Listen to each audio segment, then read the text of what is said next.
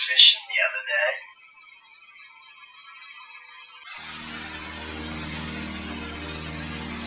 Got me in here. Look at one of them meadow. Oh. Meadow. Oh. A lot of people will tell you. Look out for the teeth.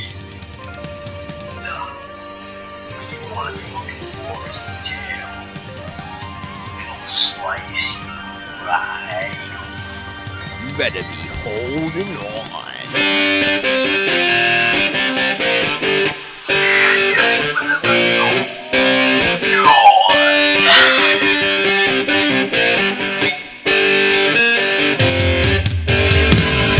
Welcome to Main Street.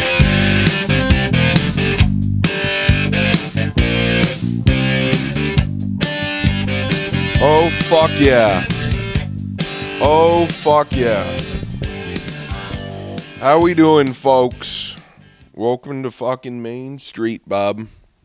Uh, this episode this week's gonna be a little different. It's gonna be a little late, first of all. Normally I release at like twelve oh one Wednesday morning. I'm recording this Wednesday morning, so I apologize for the tardiness, but um, no guest this week. It's just me solo ripping, Mr. Solo Dolo at at at night. So, um, I've got some stuff prepared. Um, we're gonna talk about some history. We're gonna talk about, well, pretty much just yeah, Maine history. Some cool shit that I like about Maine. This episode's probably not gonna be as long as the normal one. Uh, I think it's gonna be a little hard to carry myself for an hour normally I have someone else help me with that. So um, I've got some stuff some stuff written here that uh, I'm going to read a little, I'm going to pontificate a little, I'm going to expand a little. I'm going to give you uh, my little flavor on on this stuff, but this is basically um, going to be Maine history and I'm going to go a little deeper into a topic that uh, I really enjoy, which is uh, the 20th Maine, which um, was a regiment during the Civil War, which was completely made up of Mainers, of volunteers, who went from being mutinous people that almost got executed for mutiny or imprisoned, certainly to being the regiment that saved the Union from losing the Civil War at the Battle of Gettysburg. Holy fuck, do I have a speech impediment or what? The Battle of Gettysburg, where if the Union lost, um, would have been a big fucking deal and would have been bad, bad, bad fucking news.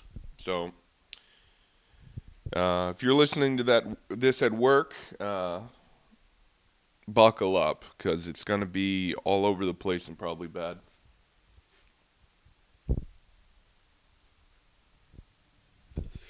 Excuse me, I was just grabbing myself a little cheech. A little cheechy poo off the ripper. All right. So, Maine history. Maine fucking history. Yep. Okay, so today we're going to be delving deep into the fascination, fascinating history of Maine, from its northern roots, from its fucking right down to the fucking modern day, bub. All right, so I am going to be reading a little bit here, stuff that I prepared. So excuse me for maybe sounding a little robotic, but I'll take some breaks in between these uh, this kind of mock script that I've made for myself, and uh, expand about what I know. All right. So the early history of Maine. To understand Maine's history, we must begin with the indigenous people who first called this land home, and that would be the Wabanaki. Sorry, my pronunciation of some of this shit is not gonna be. Uh, not going to be perfect, but I think you know what I mean. So it's the Wabanaki. Inside that group, is the Abenaki, the Penobscot, the Passamaquoddy, and the Maliseet tribes. They're all known as Wabanaki. They all share the same language. They share a lot of the same culture, obviously, with these tribes. They're independent from each other, and that's for a reason. They have differences. But for the most part, I think all of these tribes that I just listed are friendly with each other, or they might trade with each other. I believe they play lacrosse against each other. It's somewhat friendly, or a lot friendlier than how they are with other other tribes. Uh, a tribe not on this list is the Micmac, and the Micmac's native range was all the way stretching from Maine, northern Maine, like Aroostook County, all the way out to Nova Scotia. And then, you know, depending on the season, depending on the need, depending on the food, they would migrate from anywhere northern or far eastern Maine out to the island of Nova Scotia. Um, Maine's lush forests and abundant waters made it a paradise for these native communities. The coastlines, rich in seafood, dense woods, provided resources for survival. So, you know, when Europeans first discovered Maine specifically, um, I'm I should have written this down beforehand, and I'm spacing on it now, of course. But when there's a first-hand account, like a diary entry that you can read of an English settler. Also, let me give this some context. When people started leaving Europe to come to the New World after it was discovered, and after there was kind of a call put out to, like, you know, move here. We need people here. We need to build colonies and all kinds of shit. The people who decided to go were the bravest, were the wildest, were the craziest, the ones who were persecuted the most, the ones who had nothing really to lose. You know, if they went to the New World and they all died, I guess it'd be better than what they had in Europe. And at the time in Europe, Europe was at its absolute bottom of the barrel of the quality of life.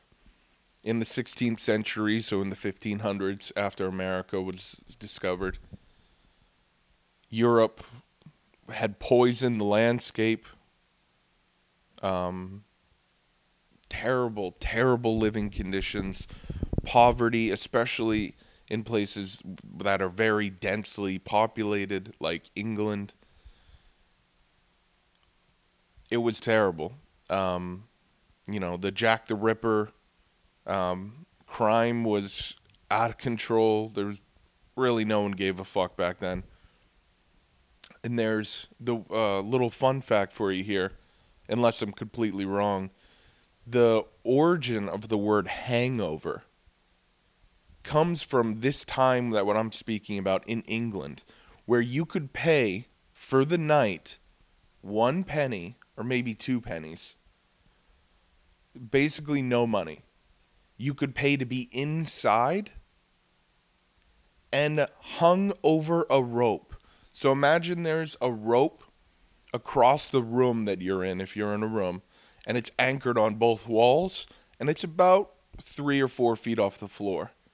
And what you would do is, is you would pay someone like you were going to a hotel room, and you would go into this room full of other people, and you would put your uh, put that rope against your waist and lean forward until your feet came off the ground, and then you would uh, apparently sleep there for the night, because in the wintertime, a lot of homeless people, a lot of peasants, a lot of lower class, a lot of people who had no hope, no future, and no opportunity either.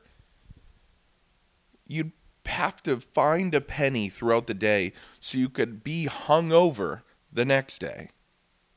So you wouldn't freeze to death outside because at least as terrible as that sounds for a sleeping arrangement, you'd be indoors for that, which would be a blessing in the winter. And I think that's, I believe, that's where the term hungover or having a hangover comes from, is literally hanging over a rope so you can sleep, which is fucked. Um. All right. Here's my next uh, little part of the script here. European explorers first arrived in the early 1600s. All right, so I'm a little ahead of schedule in the 1500s here.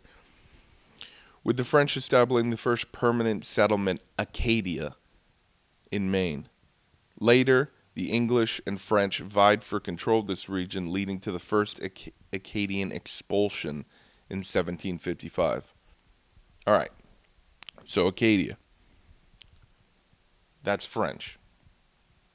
Acadians are also French. Now, I think I might have told this story uh, on the podcast before, but when I was a student at the University of Maine at Presque Isle, I had an anthropology class with Professor David Putnam. And that man is a genius. And that man knows basically all there is to know about Maine. And he was teaching an anthropology class, which was kind of you know, you kind of learned a little bit about everything. Um, and a lot of stuff about Maine, and a lot of stuff that wasn't really taught, and uh, most people really didn't know. And this is the first little nugget of true knowledge here that I believe is relevant even currently that most Mainers don't know. And that's after the first Acadian expulsion in 1755. What that what that means is that there was a war between England and France in North America. We Americans call it the French and Indian War. The Europeans they called it the 7 years war, I believe. Now, this there's a case to be made here for this war, the French and Indian War, being the first true world war. Because there was fighting in the Atlantic, there was fighting in North America between French and English colonies, there was fighting in Europe between England and France. And there was fighting in the Atlantic where French and British ships would routinely get into naval combat. So this is the first war between two combatants being fought on two different continents. Maybe three, if you consider maybe in the Caribbean, Central America. Uh, England didn't have any colonies in South America. France had basically none. But there probably was fighting in the Caribbean as well. So it, it was a big deal. And England was fighting with the help of uh, the 13 colonies. And England won, defeated uh, the French and the French native allies. And as a punishment in the treaty, um, I'm sorry, I didn't prepare the name of the treaty or what year it was signed. Maybe I'll do a whole episode on the French and Indian War. Um, and try to stay in the bounds of you know how Maine is involved in that because Maine up until it was uh, has its modern border was basically split down the middle of the modern land of Maine now. And the eastern portion would have been French, the western portion would have been English. And obviously, Canada during the French and Indian War was French. So England won the French and Indian War. And as part of the treaty, part of the terms that they came to to end the war was that French people and French soldiers had to basically leave everywhere they were in North America to go to the only other place in North America that England did not pursue through the treaty, which was Louisiana which America later famously bought from Napoleon. Now, when the, this war ended, in Maine, there was a lot of French people who called themselves, they didn't call themselves French, they didn't call themselves Americans, they didn't call themselves Canadians, they called themselves Acadians because they were from Acadia. Now, when these people were expelled, like uh, expelled, when they were kicked out after they lost the war, as part of the terms of the treaty in 1755, these people relocated to Louisiana, specifically the only port of the Louisiana territory that French controlled. The only port was New Orleans. So all these Acadians went to New Orleans and they started to have a change in their accent by living in New Orleans. And over time, the accent started to change what they identified as.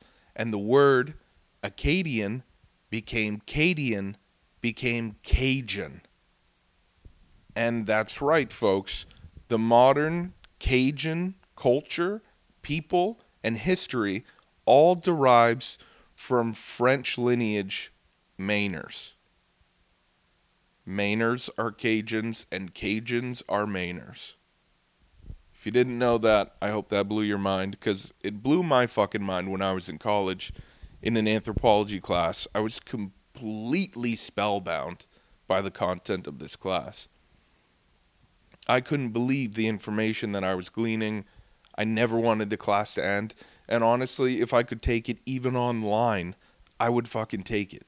I mean, I just, that sort of information, the knowledge, the relevance, to the ability to know something about Maine that I didn't know, that I'd never heard before, was very powerful. And it's still powerful even now to think about it. And that was nine years ago for me, uh, as of today, or, you know, this year is nine years ago.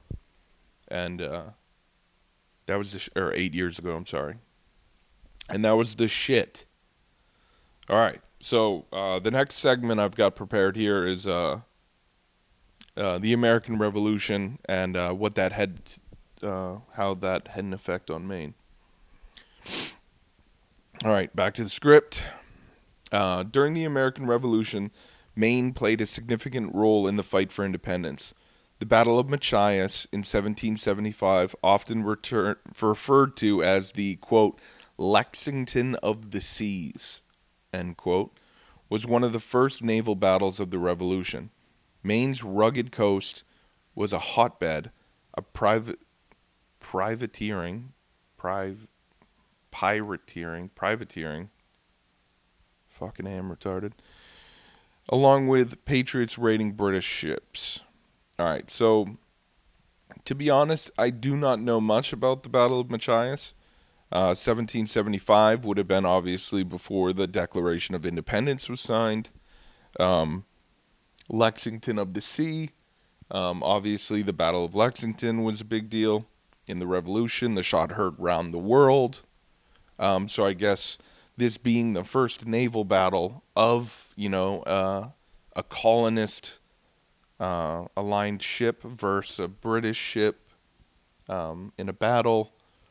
Uh, in my script here, I didn't actually prepare much information about the battle or who won, but at the time in 1775, the British Navy would have been a very, very big deal. So uh, I'm assuming it was a British ship attacking uh, an American colonist vessel of some sort. All right, Maine, uh, and you have to remember, Maine back then was part of Massachusetts. But, funny enough, New Hampshire was a state. So you had Massachusetts exactly where it is today, and you had New Hampshire exactly where it is today, and then Maine was a colony of Massachusetts. That makes sense to fucking nobody, and it made sense to fucking nobody back then either. Because if that means if you got in legal trouble or you had to go to court for something, that you had to travel to Massachusetts proper from Maine in 1770. That means you had to take a fucking horse. What takes you now hours in a car? So it was a big fucking deal, and I'm pretty sure people, Mainers, died traveling to and from court because there was a lot of bullshit and shenanigans on the fucking way. There's a lot of highwaymen, which is just another word for a fucking criminal, who would just prey on people who were traveling to and from. Because if you had to pay a fine, you had to travel with money. And a lot of people would just wait on the side of, you know, what used to be I 95 back in the day. And if they saw people coming without very many weapons or men or protection, they just, a gang of guys would just descend upon you and fuck you up. And, uh, that that was part of the reason why Maine became eventually very, very vocal about, hey, we're a fucking independent state. This is fucking bullshit. We are not part of Massachusetts. Will you fuck off already? And eventually they did fuck off. But hold on, let's fuck on for a second. Maine, then part of Massachusetts, ratified the U.S. Constitution in 1788 between, becoming the 23rd state of its union. What the fuck? Is that right? That can't be true, folks. Maine ratified the Constitution, becoming the 23rd state, uh, but we didn't become independent until 1820 in the Missouri Compromise, so I don't really understand what I've got written here. That's fucked. That could be true. I guess Massachusetts ratified the uh, Constitution in that year, and I guess by proxy we did too. But Mass, I imagine, would have not been the 23rd state. It would have been a lot sooner than that. Anyway, moving on. Its shipping industry thrived, and the state's vast timber resources contributed to the nation's growth. So, this is another thing about Maine that the Europeans could not fucking believe is that we have hardwood that is very straight. We have softwood even that is very straight. And when Europeans came to the Maine coast and they saw all these trees that were perfectly straight, I mean, it's exactly what you're looking for when you're trying to make a ship. When you're trying to make a boat back in the day, you had to make masts. And these masts had to be able to hold sails. And you had to have a straight mast. You had to. And the only way you could get a straight mast back then is by having a tree that somehow grew perfectly straight up. And Maine had no problem producing timber like that. And Europeans would come, or actually, more specifically, the British, they would come to the coast and they would just cut these fucking things down, shave the bark off them. Um, I don't know if they treated them or not. I imagine somehow they had something that they put on the wood to make it last longer. And then you got a mast you got a fucking tree that, you know, is a million feet in the air and it's perfectly level. So, Maine's the shit. It always has been, everyone else knew that too. Um, yes, and then the War of 1812, which at this point, the United States won the Revolution. Um, I didn't have anything written down about uh, Captain Mowat or the uh, the burning of Falmouth, which I believe happened in uh, the War of 1812. I might. I'm doing a lot of history here today, so you know if this episode goes well, if you guys like this episode, let me know because I might do individual episodes for these individual wars and conflicts and how that really affected Maine. Um, I know in the uh, in the War of 1812, at that point, America is uh, the United States of America is an independent country. We got our own constitution, our own Bill of Rights, I believe, at this point. Um, and then in the War of 1812 was between us and England. So we went to war after the Revolution with England again. Um, quick little couple things that happened. Obviously, I'm not a historian, I'm not an expert. This is what I know. Uh, Andrew Jackson, who later became a president, was a general during this war, and he was fighting in the Battle of New Orleans, which um, at that point we had purchased the Louisiana Territory, bringing Acadians, Cajuns back into the fold of America and uh, the English were attacking that port pretty fiercely. And Andrew Jackson famously had a bunch of farmers, bunch of people that were militia, didn't have any military experience. Maybe not all of them. There could have been some regular troops there, but a lot of them were volunteers who were just people who lived around the area. And one day they're just doing their own thing, and the next day they are fighting in a battle. They were very brave, fought very bravely, and Andrew Jackson ended up holding the port. He never lost the port of New Orleans, which was a heroic thing because he was fighting British regulars um, and the British Navy that was bombarding the port and probably setting fires and uh, not allowing food or resources to come in and out of the Mississippi River. So he had his hands tied and still was able to win a boxing match, which was isn't fucking incredible. On the other hand, the British marched into Washington D.C. and burnt the White House down, uh, and then basically left. Um, so that was embarrassing. And then, uh, but the old White House was a fucking dump, and it was built on a swamp. So uh, we actually made something better, which is what we still stands today. Obviously, it's had a couple remodelings, but it's in the same spot as the new one was erected originally back in the day. And I believe also in the War of 1812 is when the um, when the there was an expedition militarily through Maine to attack a fort in I don't know, I guess that would have been during the French and Indian War. Um yeah, I bet it was because I think it was uh, Benedict Arnold who famously during the revolution switched sides to the British from the American side, who's a traitor. Um, I believe he traveled up Maine and had to bring canoes with them, and they ported and they marched all the way up to Quebec and immediately lost a battle, and I think they all surrendered or some shit. It was fucked. Anyway, I don't even know if that's right. Back to the script here. Um, our next topic is the Aroostook War, which I do not know much about, but I will definitely look more into.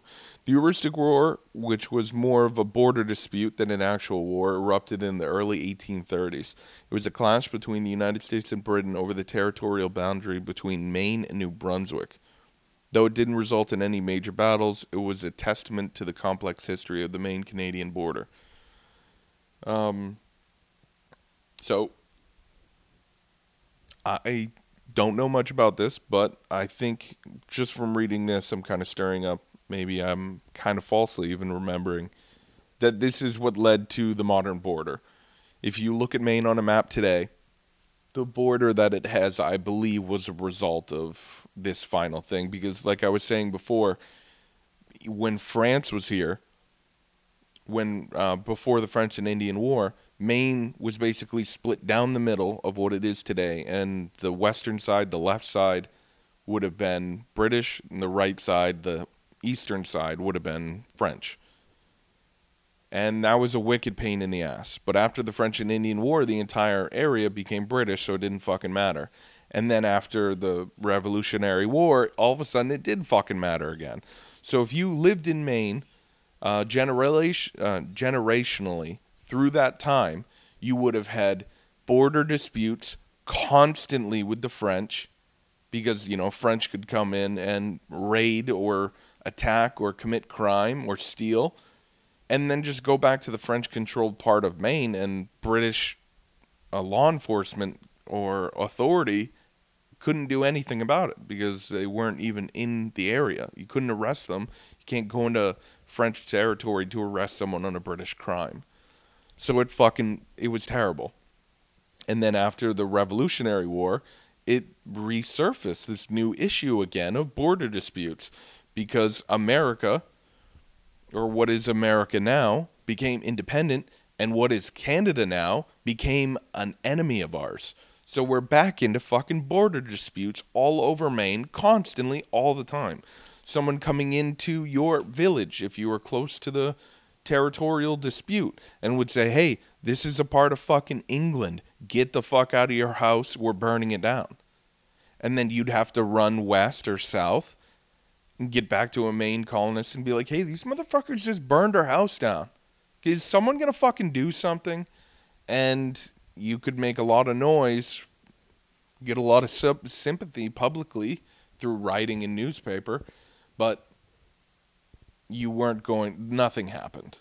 Um, the people were often left to what happened to them, to their own devices, and it was just a hard, hard place to live because it could take you a generation to build up something that in an afternoon uh, criminals could destroy and take from you.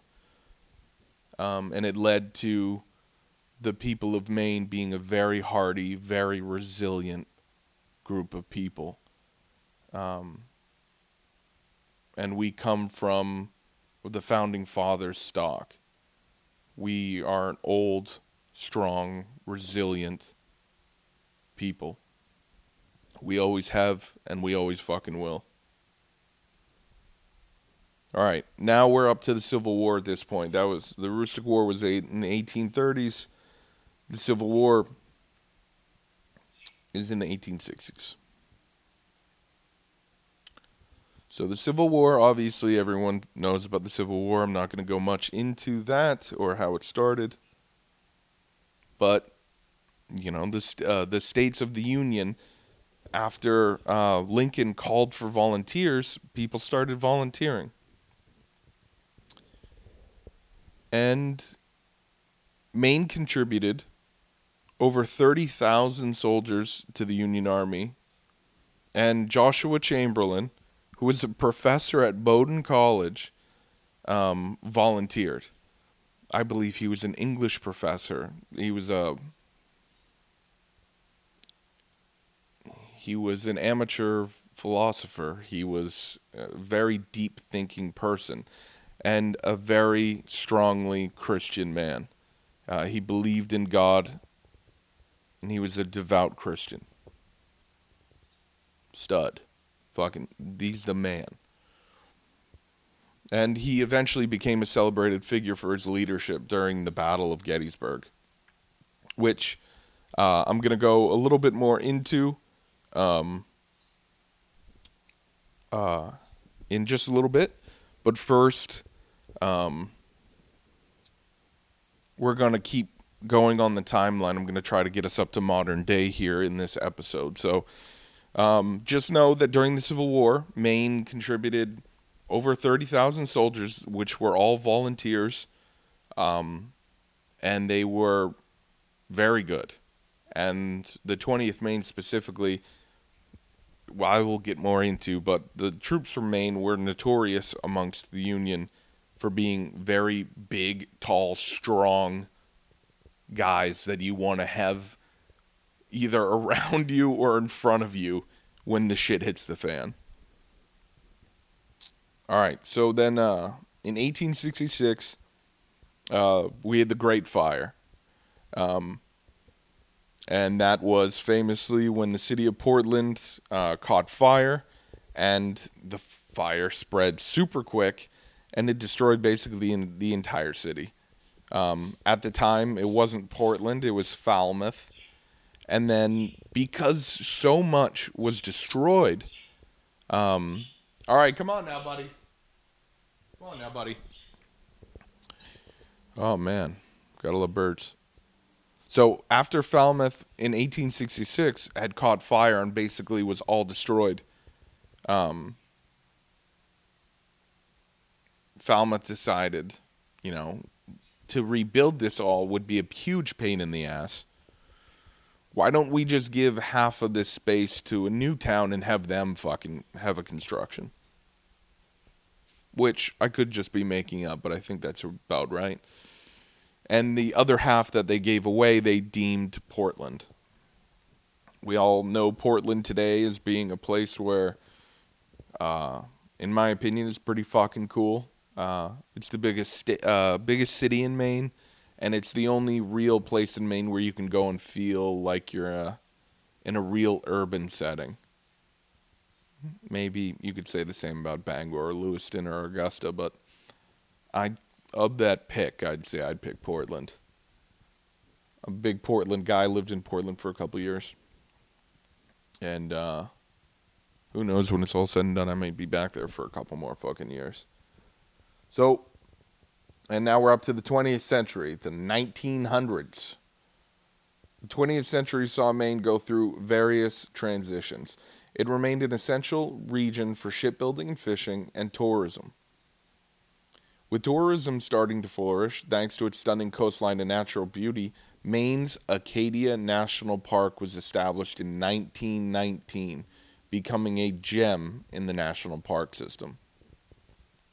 In recent history, Maine has become a leader in environmental conservatism, conservation, uh, and its unique culture continues to thrive, attracting artists, writers, and others seeking a slower pace of life. Yep, basically, um, national park system. We got a big swath of Maine being devoted to being pristine forever, and a lot of fucking people from all over the country and all over the world come to Maine just to go to Acadia National Park. Um, and with great shame, I've never been to Acadia National Park, not yet. I will go eventually. Um, and I've been to a, a, lot of places in Maine, but that is one of them that I've never been. So uh, you can uh, comment down below and tell me I'm gay. All right, so we're up to modern day, you know, the 21st century, and to current. Back to the script. Today, Maine is a state of contrast. It combines with its it, it combines the charm of its small towns with the dynamicism. Holy fuck dynamic dynamism. Yeah. Small towns and large cities. It's very dynamic. Lobstering and tourism remain crucial industries, while education, healthcare, and technology have grown in importance. Maine is a state that values its natural beauty and outdoor activities. It's a place where you can explore the wilderness, hike the Appalachian Trail, or simply enjoy a picturesque coastline. All right, so that's kind of a cop out there. Uh, modern history of Maine, not really anything except for lobster and tourism are a big deal. I could have done better here. Sorry, folks. You will get a better history episode next time I do one, I promise. Uh, in conclusion, back to the script. Maine's history is a story of resilience, adaptation, and growth from the early Wabanaki tribes to the present day. It's tales of individuals and communities shaping its incredible. Uh, basically, Maine's the shit, and if you don't know, uh, now you know. Bleep. You know what I'm saying? This guy knows. All right, so now we're going to go back into the 20th Maine. Um, I love the 20th Maine. In my living room where I'm sitting right now, I have a 20th Maine flag up on the wall, like an American flag. The 20th Maine Volunteers. Um, you can Google it and you'll see what I'm seeing. Beautiful flag. It's got an eagle on it with the crest of the Union, all the stars of the Union. Uh, it's an eagle holding a uh, olive branch and arrows, and in its mouth it has a ribbon, and on the ribbon it's written in Latin, e pluribus unum. And if you guys are interested in getting a translation on that, e pluribus unum. It's Latin, and it's fucking awesome. I'll let you guys look that one up. Fucking get involved, bud. All right. So now into the 20th Maine. 20th Maine was raised in the summer of 1862. It was composed primarily of volunteers from Maine, and like other regiments during the Civil War, it was formed in response to President Lincoln calls President Lincoln's call for troops, which is what I referenced earlier. Lincoln put out a message to all the Union, "Hey, start raising armies. We need we need an army." Um, it was all volunteers, bunch of Maine boys heard the call and came running. Um, and the 20th Maine, um, This unit originally was led by Colonel Adelbert Ames, a West Point graduate and former captain in the U.S. Army. Under his command, the 20th Maine quickly gained a reputation for discipline and dedication. Fuck yeah. Um, the Battle of Fredericksburg. This was the 20th Maine's first significant engagement. It was in December of 1862. So remember, this regiment was raised in the summer of 62. So this is December now. So it's only been a couple months since this has even been an organized group of men from Maine, and they're going into battle. So um, it's pretty quick here, going from just being a farmer or a sailor to being, uh, you know, you got put a musket in your hand and you're going to have to fucking get some. All right, back to the script. Um, they, along with the rest of the Union forces, faced a determined Confederate defense, so they were on the offensive, the 20th Maine. While they didn't experience the success they would later become famous for, their performance at Fred, Fredricks, Fredericksburg, holy fuck, showcased their bravery and tenacity.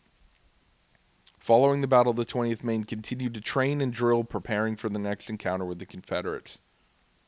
All right, now we're fasting forward here to the Battle of Gettysburg, which was in July 1863. And I believe the 20th Maine was in multiple battles between now and then, um, which maybe someday I'll go further into uh, in, in its own episode.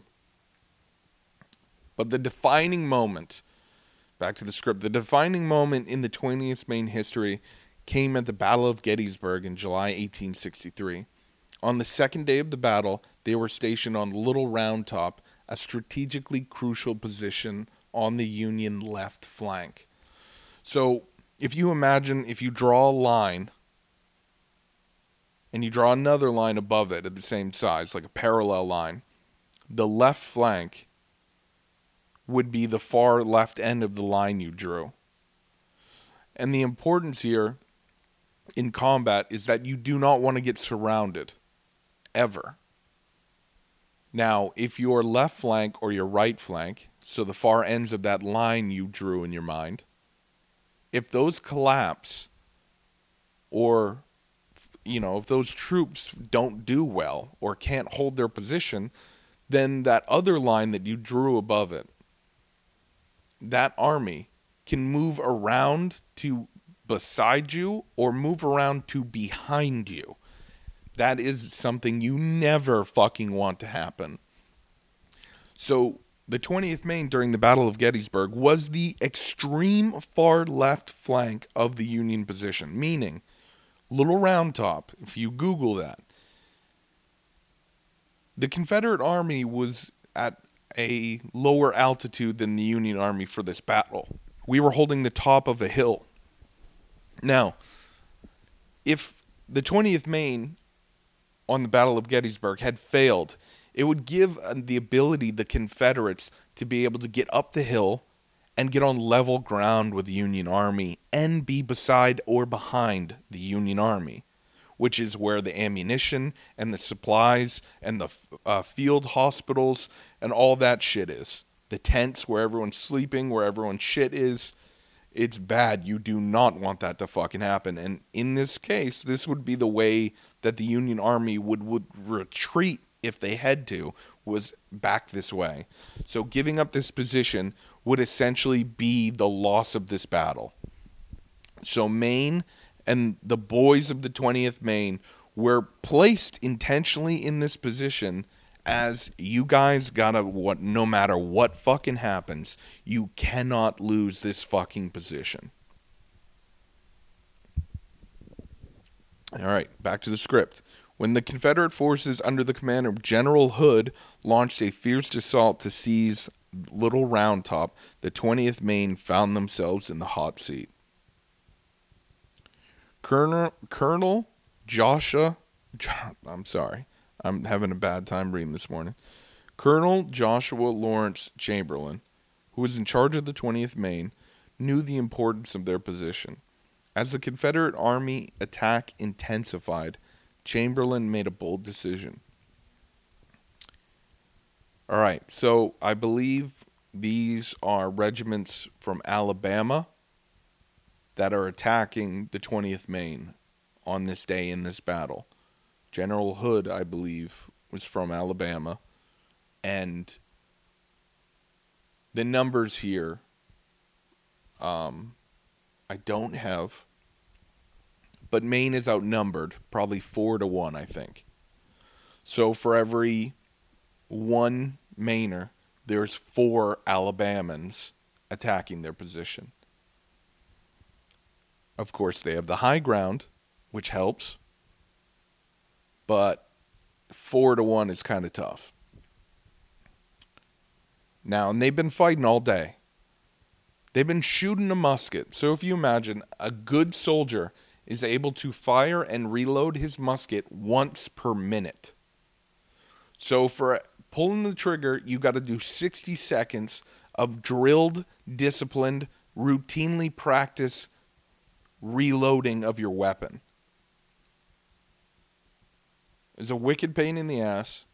And if you shoot and reload, you know, for an hour, for two hours, for five hours, you're exhausted. That's a lot of work. It's a lot of adrenaline. You get fucking really tired. And during this during this battle, the Battle of Little Round Top and the Battle of Gettysburg, Joshua Chamberlain had no ammo. There was a point in this battle where they didn't have any fucking bullets. Genuinely. They had been shooting all day and they just did not have any bullets anymore. When that happened, Joshua Chamberlain decided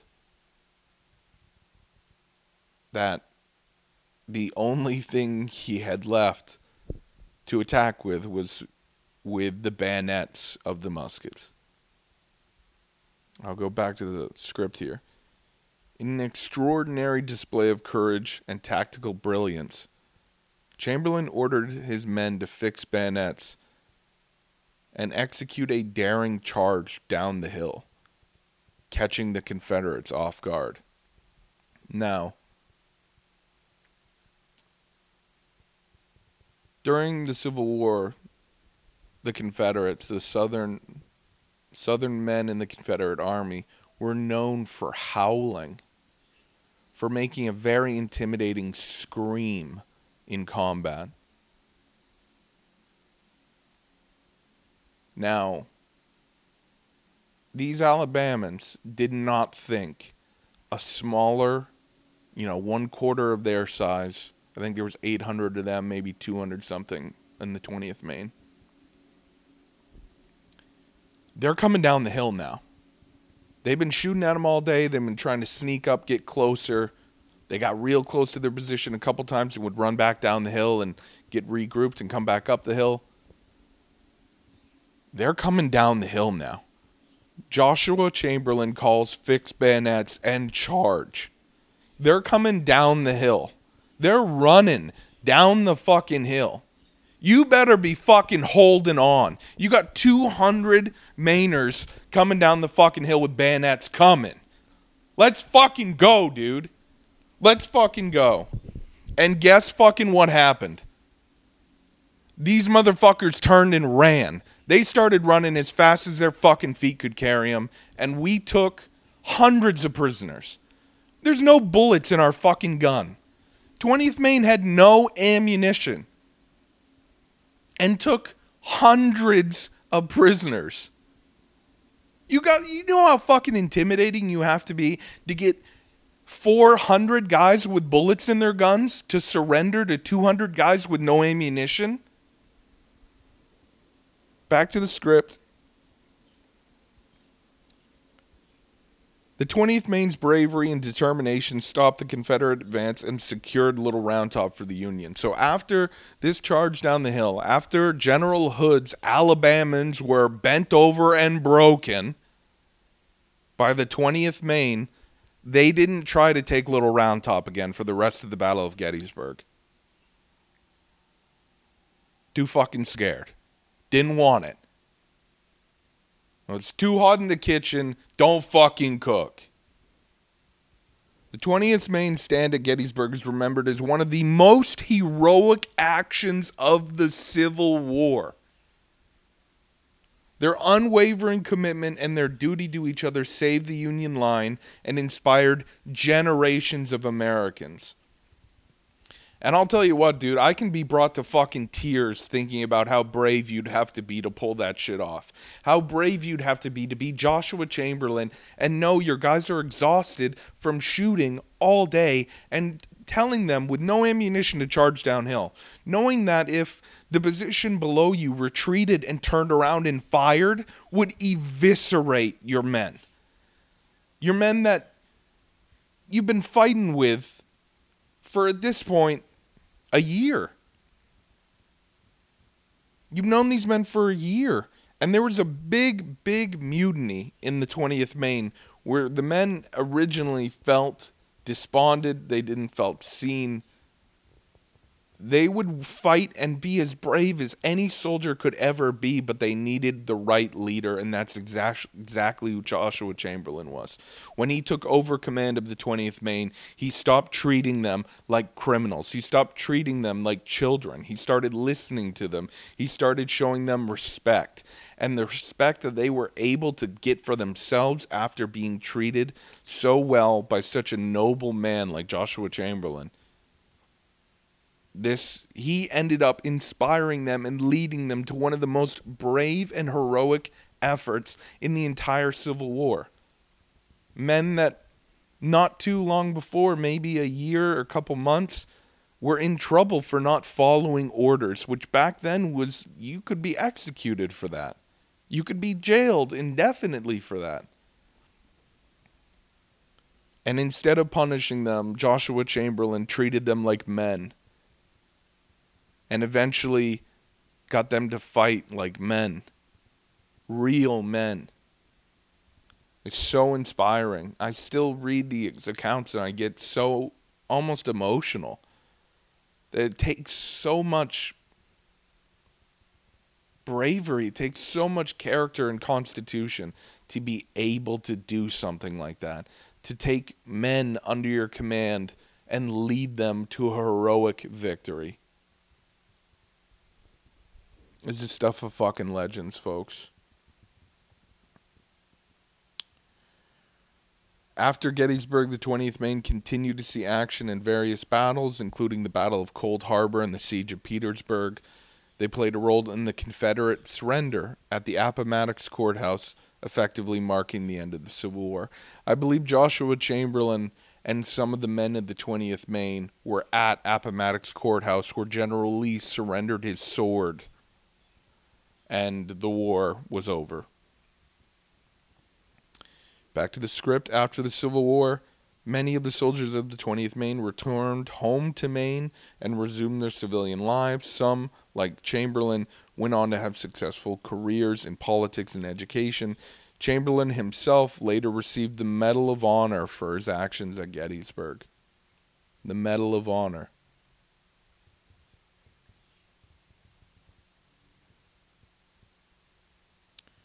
The legacy of the 20th Maine Regiment is still celebrated today.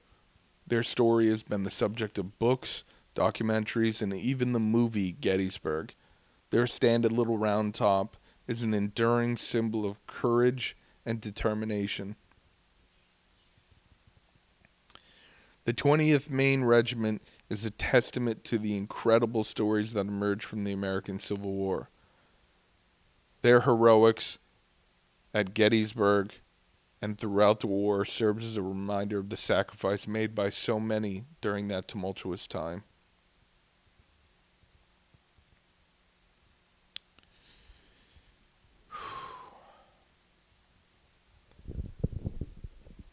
God bless the 20th Maine. God bless the Union. And God bless you. Thank you for listening to the podcast today my first solo one on this feed. Um, I hope it came out good. Honestly, I can't really tell. I hope you guys enjoyed it. If you did, if you're still listening, I really appreciate you. Uh, it means a lot to me that you would listen to the end of this episode or to the end of any of my episodes. I honestly, honestly, um, I really appreciate it. It means a lot to me. Um, and if you guys want to help support the podcast, um, uh, give us a review if you're listening on Apple or um, Spotify or Google Podcasts or uh, Amazon Music. Please, please, please just give us a review. Whatever you think is fair, whatever you think the podcast deserves. Um, the more reviews we get, the more when someone searches for Main Street, they find my podcast, this podcast, instead of a million other fucking results. Um, um, and another free way to support the podcast is to tell your friends. If you know someone in your life that listens to podcasts, uh, tell them about this one. Um, the only way the podcast will get bigger or spread at all is by my my listeners talking about it. Um, and if you guys would do that, I mean, I would be eternally grateful. It means the world to me. I always wanted to have a podcast. I've always had the passion to do things like this, and finally doing them feels really good. And um, if eventually this podcast could turn into something that I could do full time, that would be beyond a dream come true. Um, so again, thank you. I love you guys. Um, I think that's about a podcast. Um, fucking smoke cigarettes, I guess. Whoops. Oh shit, my bad, folks. Wrong button here.